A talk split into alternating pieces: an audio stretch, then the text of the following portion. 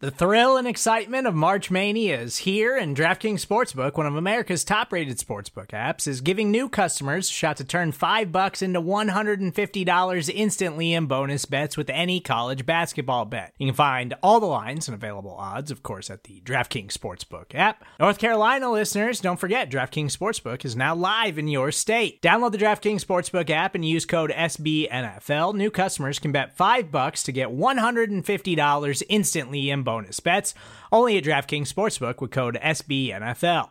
The crown is yours. Gambling problem? Call 1 800 Gambler or in West Virginia, visit www.1800Gambler.net. In New York, call 8778 HOPE NY or text HOPE NY. In Connecticut, help is available for problem gambling. Call 888 789 7777 or visit ccpg.org. Please play responsibly on behalf of Boot Hill Casino and Resort 21 plus age varies by jurisdiction. Void in Ontario. Bonus bets expire 168 hours after issuance. See DKNG.com slash B ball for eligibility, deposit restrictions, terms, and responsible gaming resources.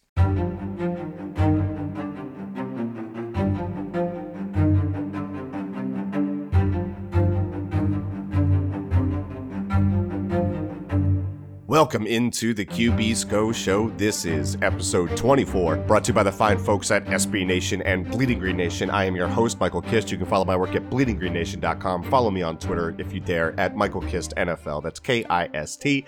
As always, here to break down the quarterbacks around the league coming into the draft is QB1 in my heart. He is Mark Schofield. Follow him at Mark Schofield and the 15,000 places that he writes for. Mark, how you doing, brother? Getting ready to talk some Clayton Thorson. There's nothing else I would rather do on May 8th, 2019, in the year of our Lord.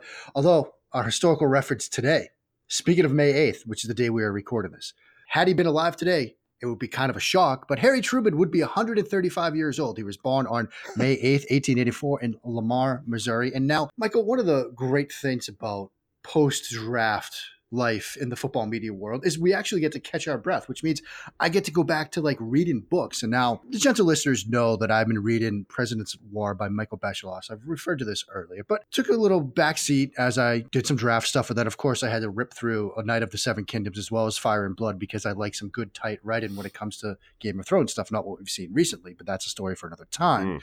And so I've returned to Mr. Beschloss's work. And let's talk about Harry Truman for a second, who again would have been 135 today because because we all sort of remember him, you know, drop the bomb and all things like that. But he's a bit of a shady dude he was really good friends with Fred Vinson, an ex congressman from Kentucky who also happened to be the Chief Justice of the Supreme Court. Like they were in a regular poker game together. They would talk about politics, they would talk about cases.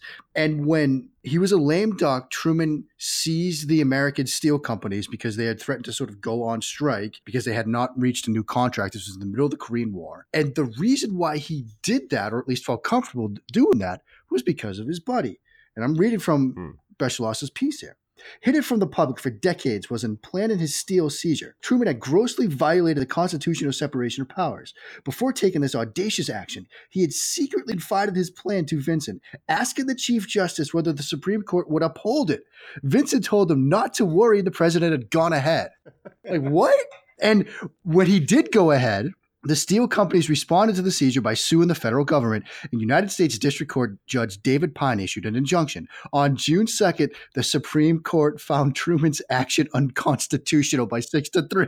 so he went to his boy, the Chief Justice, saying, Look, can I do this? And he's like, Yeah, sure, go ahead. Now make your bet here. So he does it and he loses a court and he loses his mind. Oh. Shocked by the court's ruling, Truman privately called it crazy. In a letter he did not send, he angrily wrote Justice William O. Douglas, a different judge on the Supreme Court. I don't see how a court made up of so called liberals could do what that court did to me. I am going to find out just why before I quit this office. What uh, a man! I like the so-called liberals part. We haven't had that. In I I, I like the aspect that he can't let something go. Yeah.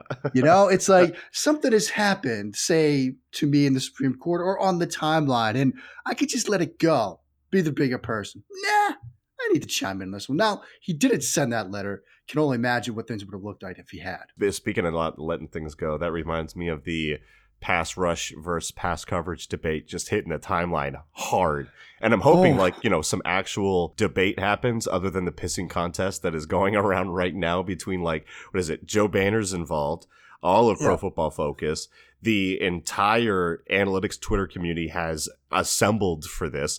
And th- this is a topic that I actually want to talk about with the guys from Sports Info Solutions from. I might reach out to Edge Analytics, who I've talked with before, or a friend, uh, friend of the show, Frank Frigo there. When, whenever debates like this come up, I always flash to, and this is again my, my Patriots bias here, but I flash to how Bill Belichick views things. And he has always said, when it comes to pass rush and it comes to coverage, they both kind of matter. You can't really have one without the other.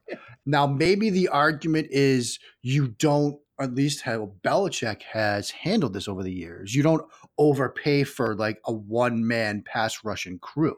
Like Right. you could get schemed up pass rush, but it still matter. When is it? When Belichick ever overpaid for one position ever over like a long period of time? Like I On the get, defensive side of the ball, Yeah. you can make an argument that he has paid or overpaid at two, maybe two positions, or it's really become one. The Adalius Thomas sign an outside linebacker. I think if you were to get Belichick and get a couple of adult beverages, get him in his cups, he'd probably tell you that look, we missed on that one. oh, definitely. Darrelle Revis, Yeah. and Stephon Gilmore. Right, Gilmore is the one because Re- how long was Revis there? I mean, he was just there. Basically, they overpaid for like a one, potentially two year kind of deal, but it was like right, an overpay for one year. Like we're loaded up on coverage. It was the same year they got Brandon Browner and then you know Gilmore. yeah, But at the same time, he's not like neglecting pass rush. He's right, yeah, put together scheme stuff. He's got multiple ways to sort of take the skin off the cat, as I believe our good friend Michael Kist has phrased it.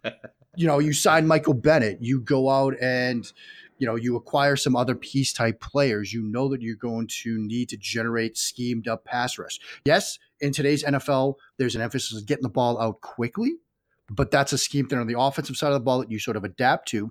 So you try to take away the first read via coverage, and then you have Mm. schemed pressure to get home via pass rush. They're, they work in concert. the symbiotic relationship. Yeah, this idea that one part of it just doesn't matter, I wouldn't go that far, my friends. So that's going to be an interesting debate throughout the summer. I guess that's what we're talking about. Last year's running backs don't matter. This year it's pass rush versus pass coverage. I think we know which side of the coin Howie Roseman lands on as Has, far as has that he goes. invested in pass rush at all? just a little bit, just a tiny bit. Have, they been successful recently? Because I seem to remember the end of Super Bowl 52 and how that went down because uh, somebody near and dear to our hearts, i.e., me, spent the entire week terrified that they were going to kick guys inside Right. to rush You against actually, guards. you actually said I legitimately called the end of that Super Bowl. the biggest thing that you were worried about when we talked about it beforehand was Brandon Graham kicking in, and I think you actually mentioned Shaq over Mason Shaq as Mason. well. Yeah. Yeah. And how did Yeah. that game end? You were terrified of it, and you know what? Brandon Graham just got paid, Yeah. so I mean, here we are. Because it, it matters. I mean, you can't ignore it. And look, even if you're splitting hairs and you're going, okay, well, maybe pass coverage matters just a pinch more than pass. They're so connected Right. in how they work together.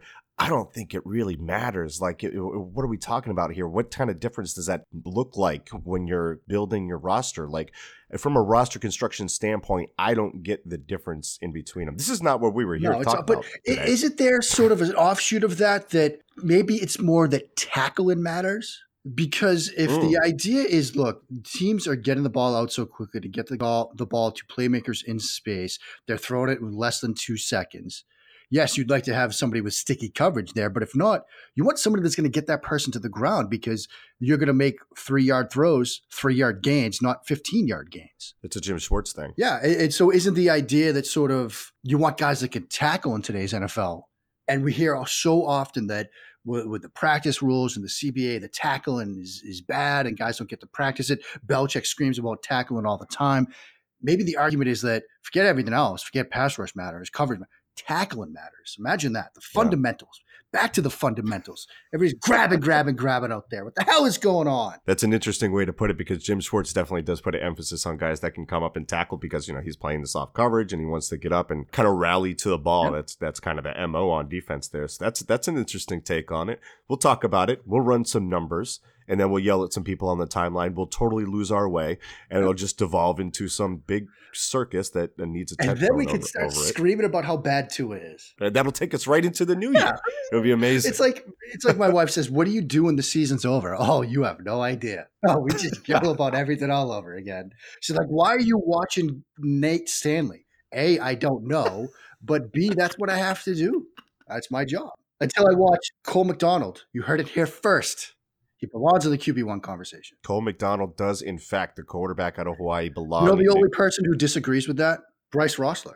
He doesn't like Coleman. Yeah. Not a big fan.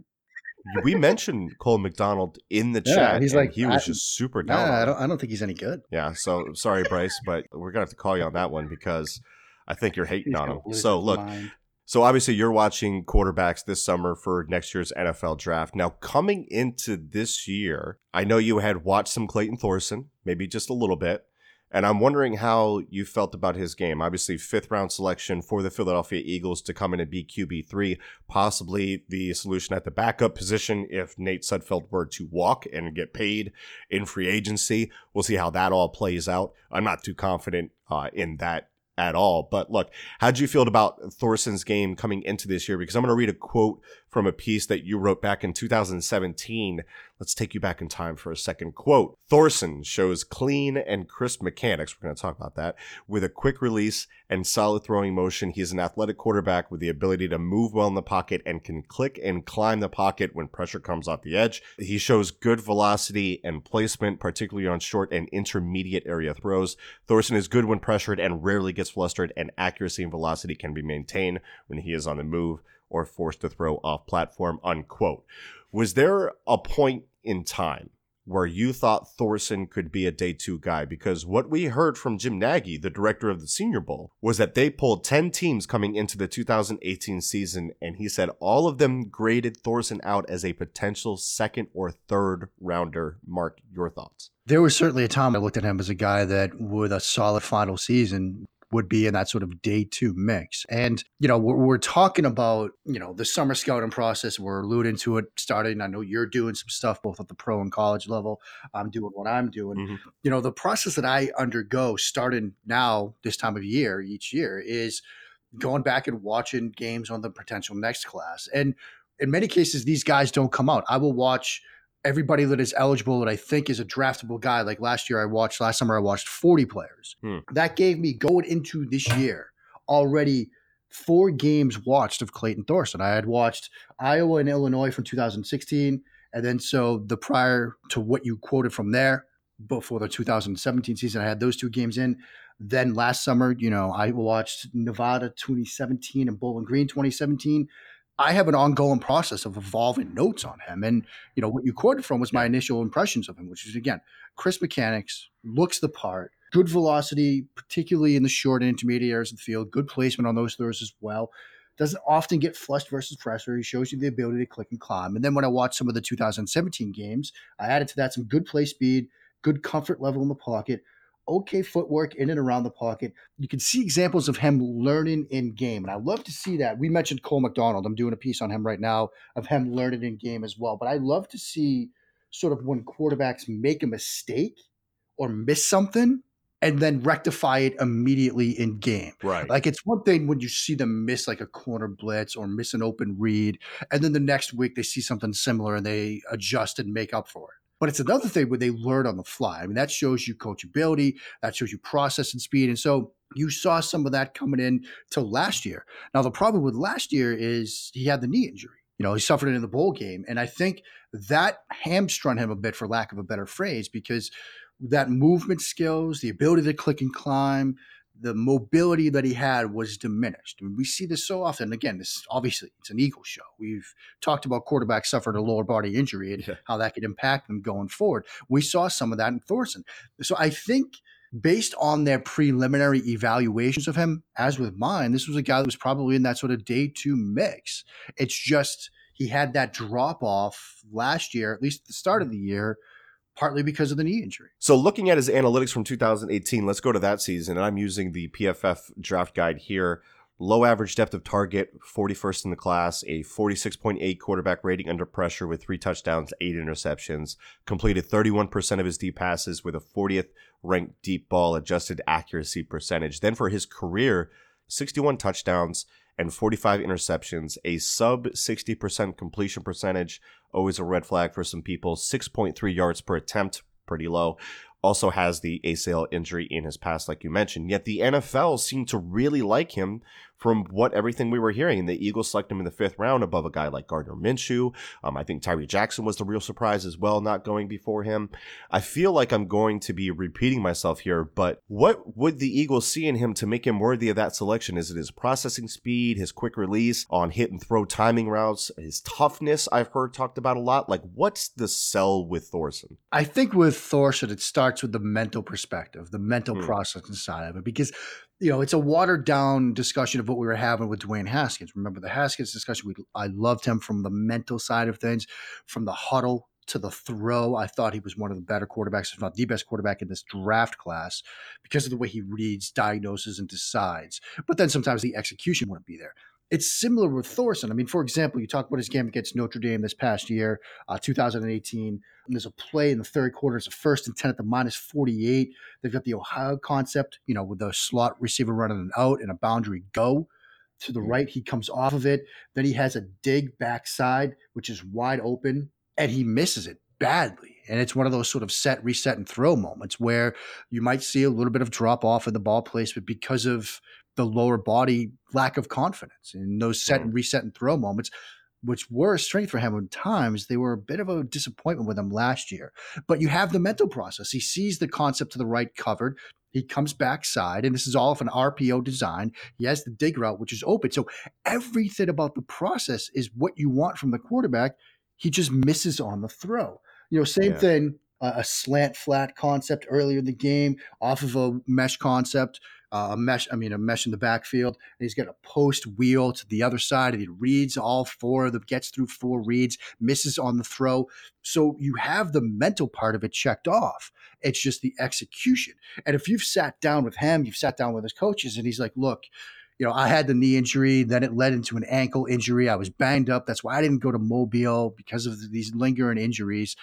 I wasn't 100% this entire year, but the mind yeah. was. And you've seen on film that, look, the mental part is there. It's just a matter of fixing the execution. And if you firmly believe that it was mostly a matter of injury, then you're probably looking at a guy that is still that day two pick that you're getting now in the fifth round. I mean, I think that's sort of best case evaluation standpoint when you're looking at him and where he get drafted. Yeah, so I can see where that projection would come in as far as, you know, like all the love coming for him into the season. He has the injury, you, the mental part part is is there. And then the Eagles go, well, you know what? Maybe maybe it is having a lot to do with the injury. Maybe this is something we can develop and get more value out of because we think that he can be a higher ceiling prospect than what he was able to show last year. So maybe there's some untapped potential. Maybe without the injury, you know, he takes the necessary step forward in his game to be a better quarterback. Uh, another thing to mention with him is anticipation because this is also that sort of window into the mental process of a quarterback. Because if you have to be a see it, throw it, if you're relying on the route to come open, you're throwing it too late. I mean, there's that great Antonio Brown quote when Ben Roethlisberger was hurt, Landry Jones had to play, and it was a CBS game, and I think it was before Tony Romo's time, so it was probably Phil Simms and Nance, and they were talking about sitting down with Landry Jones, and he was saying that Antonio Brown told him, "Look, if I see you throw the ball, it's too late. Like you got to get it out mm. before the break, otherwise." Defenders are going to break on it. I'm not going to be able to make the catch. Yeah two of his plays against Minnesota, I think, exemplify his ability to anticipate windows and not just to the outside where it's easy, but between the hash marks and over the middle where it's tougher. I mean, the first is a switch concept to the left. It's a curl route. They switch, stop it, and he gets it out before the break even is contemplated, let alone started by the wide receiver. And that's again to the outside, so it's a little easier. But another play in this game, it's a play action play. They show on two high look. They rotate it to a single high. So he's reading the road safety look at the snap. He throws a dig route between the hash marks, finds a throw in window between the underneath defenders in front of the safety on the single high look. That's an NFL style throw. And it's also one of those examples of quarterback being smart. Don't throw over linebackers, throw between them. You know, I read, saw this in mm. a coaching clinic a couple of months ago. You know, if you try to throw over linebackers, you're either going to throw it to the safety or you're not going to get enough on it. You're going to end up throwing it right to the linebacker. But you throw between them, you find those throwing lanes. And so that's again the mental process, the anticipation. He checks those boxes. So now it's just a matter of like we were talking about. If you trust your people in house, if you trust your evaluation, if you trust what you're hearing from, and it is just a matter of look, he wasn't healthy, but we can get him there. You might have something. Yeah, and I think the Eagles have a lot of faith in their coaching staff to coach up quarterbacks. There's a, a big time support system in there. They've done well with resurrecting the career of Nick Foles, developing Carson Wentz, and also Nate Sudfeld as well, who they picked up off the practice squad. So when we come back here on the QB SCO Show, episode 24, we're going to be talking a little more about Thorson, maybe maybe about who he reminds me of, and then uh, who knows, maybe some Game of Thrones talk. That's right after this here on Bleeding Green Nation.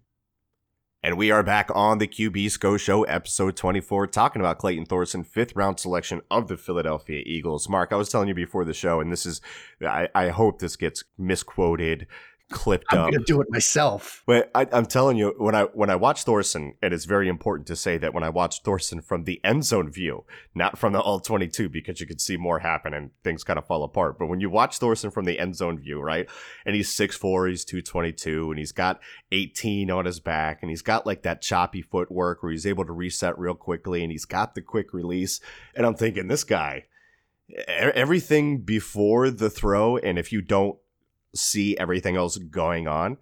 He just kind of looks like Peyton Manning. Did he? Did Did you get Peyton? Peyton? I'm not. Okay, number one, definitely not saying he is Peyton Manning again, but just the look of his style of movement look like Peyton Manning. You Google Clayton Thorson, Peyton Manning, and the first four results are this. First is a story from the Chicago Tribune. Clayton Thorson's father was a Mouse Kiper sleeper in the 1990 draft. And you can see the cashier swear Thorson is Peyton Manning. Second story is after stint with Mannins, again from the Chicago Tribune, because look, Northwestern. After stint with Mannins is Clint, Northwestern's Thorson thinking draft. And then I'll skip the third one because there's the fourth, which is Clayton Thorson out to win a spot in the Eagles quarterback room. And that's from Eagles, PhiladelphiaEagles.com. And he's Thorson saying, Look, I grew up watching Peyton Manning. I emulated my game after him. then there's the third result, which is a tweet I'm not saying Clayton Thorson is Peyton Manning. I'm not saying that. And it's a tweet from Michael J. Kist. So now you are the number four result. I mean, number three result when somebody Google searches Clayton Thorson, Peyton Manning. How does that feel? Look, we've never seen them in the same room no, together. We haven't. we certainly haven't. That's that's what's interesting, Mike, because Justis Mosqueda, we've talked about him on this show before. We've yeah. talked about him a couple of times. We'll drop some nuggets on the timeline. And he said this a while ago. We're getting into the generation of quarterbacks that didn't grow up watching Joe Montana. They grew up watching Brett Favre Ed Peyton Manning and Tom Brady. And we're seeing more guys that are trying to either be Manning or be like Favre instead of guys that are being like careful with the ball. These guys are going to take some more risks. And Thorson was a guy that, you know, he said he grew up watching Peyton Manning. And this is he sort of emulated his game out. I mean, this is a quote from him. I grew up watching Peyton Manning. I think I take things from each quarterback I watch, but I try to be myself. And who that is, is a guy who can sling it. With our offense at Northwestern, and here we go. It's like we know what we're talking about. I was able to learn how to throw the ball with a lot of anticipation in tight windows. Mm. I mean, but but so it's it doesn't surprise me that you might see some mannerisms similar to Peyton Manning. I mean, if that's what you tried to be, we were all kids once. Some of us still are kids. You go out in the backyard, you think, all right, here I am. Yeah. Player X dropping back fourth down to the Super Bowl. I did it with Joe Montana. I did it with John Elway. Yeah, Clayton Thorson did it with Peyton Manning. And you start to sort of have those same mannerisms in the backyard, and that translates to the Pop Warner field, and it translates to the high school fields. And if you've emulated your game after a player, it's no surprise that he might look the part. He wears 18. Yeah. now, again, similar to the discussion we were having, the process is there. The, the, the like huddle to release is there. And so you could yeah. say that in all those aspects, it looks like number 18. But then there's the execution part of it. yeah. And I think that tweet that you put out, which again is now one of Google's top search results of the 2019 year, you know, it, it was a throw that let's just say it didn't quite reach its intended target. Yeah, he, he banged it off the guard's uh, the back of the guard's helmet. It yeah. went up for an interception. He had to go make a tackle. So like I like I said, from the end zone angle, if you look at everything leading up to the throw, I mean, it it looks like Peyton. And look, Peyton Manning, I don't think is his ceiling. So let's talk about his ceiling. What do you think is a realistic expectation for Clayton Thorson's ceiling in the NFL? We'll put it at let's put his projection at three years. You know, I, I think obviously this is going to be a redshirt type of season for him. I mean, I don't think Mhm. they're looking at him to see the field, barred something horrific happening. I, I think if you want to say that this pick was a win for Philadelphia, in three years, you're probably looking at. Are we looking at him like we look at Nate Sudfeld now? Is that a win? I think that's the win. I think Okay. this pick was made to steel yourselves for Nate Sudfeld moving on next year. Right. And so you want to be able to replace Nate Sudfeld and maybe, maybe get a little bit more. And so a win for Philadelphia is maybe Nate Sudfeld plus out of Clayton Thorson. And that's the great thing about smart franchises. You know, I just get done looking at Hjalte Froholdt, the new left guard for the New England Patriots, kid from Arkansas. Watched this game against Alabama, matched up against Quinnen Williams. He fared pretty well. Williams did not get a solo tackle. He had one tackle for a loss, and it was when Froholdt was on the sideline. Now, you might think, why? They have one of the best interior offensive lines, Super Bowl 52 aside, in the National Football League. Why do you do that? Well, Joe Thuney, their left guard, is due to be a free agent at the end of this next season. And he's currently making like 800000 a year. He's going to look and want like Brandon Scherff money for like three, four, five million. Patriots might not do Right. that, haven't just given Shaq Mason a big contract. And so they draft this guy. They'll get a year to figure it out. And then if Thuney moves on and they can't get a deal done and they've developed Froholdt, they slide him in. If they have it, well, they can still get somebody in next year's draft. It's the same thing. Forward thinking franchises are the smart ones. And Howie Roseman and the Eagles, they're a forward thinking crew. So they've drafted Clayton Thorson like we sort of thought they would draft a quarterback because of Nate Sudfeld potentially exploring free agency and moving on because he might be one of the better quarterbacks absent like a breeze situation in next year's free agency class. And so that's what I think you're hoping for is Thorson becomes Sudfeld 2.0. Maybe we're a little bit better because I think at least when I evaluated both of these guys, I was higher on Thorson coming out than I was Sudfeld. Yeah, and, and I think it's interesting that the Eagles went with somebody in a quarterback class that b- both of us really didn't like. That they went with somebody whose evaluation kind of got muddied because of the circumstances with his injury. So maybe there's some more there than we see. I'm still not in love with the pick. I know you're not in love with the player, but there are some things to take away. We can kind of see the logic behind it. Yeah, I think that's exactly right. That's a great way to put it. We could see the logic behind it. Like we wouldn't have done it. Like I don't want to. I'm not. I am not gentle listeners. Put drinks down. Just calm down. I am not making the comparison here. Although you could always say if I am, it's a win for you guys. But you know the Daniel Jones pick at six. I can see the logic behind it because if he was your top rated quarterback and other teams had him QB one and you have two picks, like just get him at six. Like don't play around with it. Yeah, Like, go get him. Go get him. You, you can't mess around. you know, and obviously we're talking about a guy that was drafted in the fifth round. Like if, if you see the logic behind it, okay. That's the Yeah. difference between sort of evaluation and valuation, especially for those of us on the outside, because we don't have the, all the information. And we're sitting here speculating that they were talking to Thorson and others and they got a better feel for him and felt better about where he was because of the injury or whatever. We're guessing there. Well, we get 1% of the information these NFL teams get. Sometimes we still get it Yeah. right, sometimes we don't.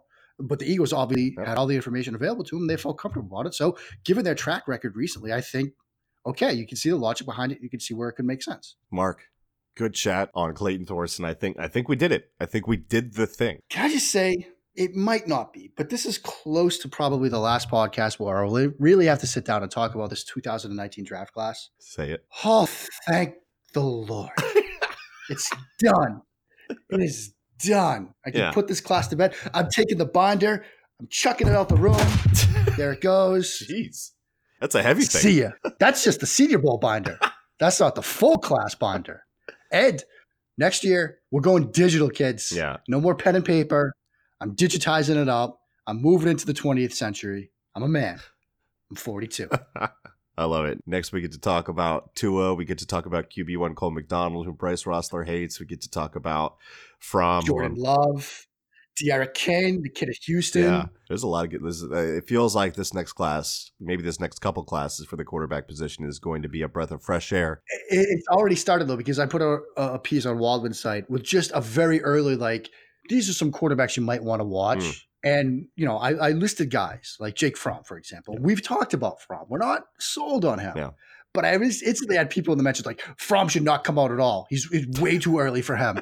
Just like, oh, man, it is May. Yeah. Okay. All right. It's gonna be a fun another year here in football. I don't know how people are so firm on these quarterbacks coming into this year. They change all the time. I mean, they have to, they're going to either take a step forward from where they are, and, and that could be a, a big win for them for their draft stock. They could be the same person, and then you got to figure out why that is, because if you're not moving forward, you're probably moving backwards, or they could very clearly move backwards. That can happen to any Right. single one of these quarterbacks. So right now, let's just focus on number one, what they can do well, where they win, and number two, where they need to improve, what we're looking for next season, right? We're in the way too early mock draft season, okay? yeah. Let's remember October 2013, way too early mock draft. Peter King and was told by an NFL scout that as many as nine quarterbacks could receive first round grades. The nine quarterbacks included Tajh Boyd, Aaron Murray, Braxton Oh, Miller. I remember that class. Okay. That was awful. I mean, uh, um, June Braxton Miller's a wide June of 2011, there was an early mock. Yeah.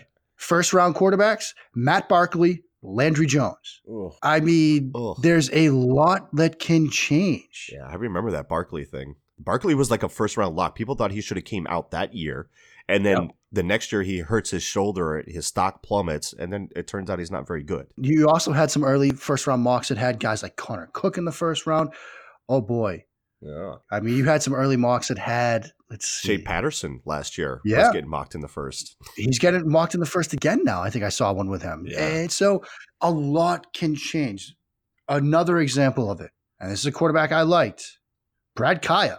Mm. He got first round mocks. These are just watch lists. So much will change between now and then that we don't know who's coming out. So just watch these guys, get a baseline on them. Don't set yourself up on hills. Like Yeah. this is about learning, not deciding right now. Yeah. That said, Cole McDonald, QB one. I mean, Lock throw in. that out the window. Cole McDonald is quarterback one. He is the prince that was promised. He is Azor Ahai. He was born out of salt and smoke. So that's going to do it for the QP SCO Show episode 24. Thank you so much, Mark. And remember, if you haven't done so yet, smash that subscribe button, hit five stars, write a funny review, or read it on the show if we like what you have to say. But thank you for joining us for the QP SCO Show here on Bleeding Green Nation.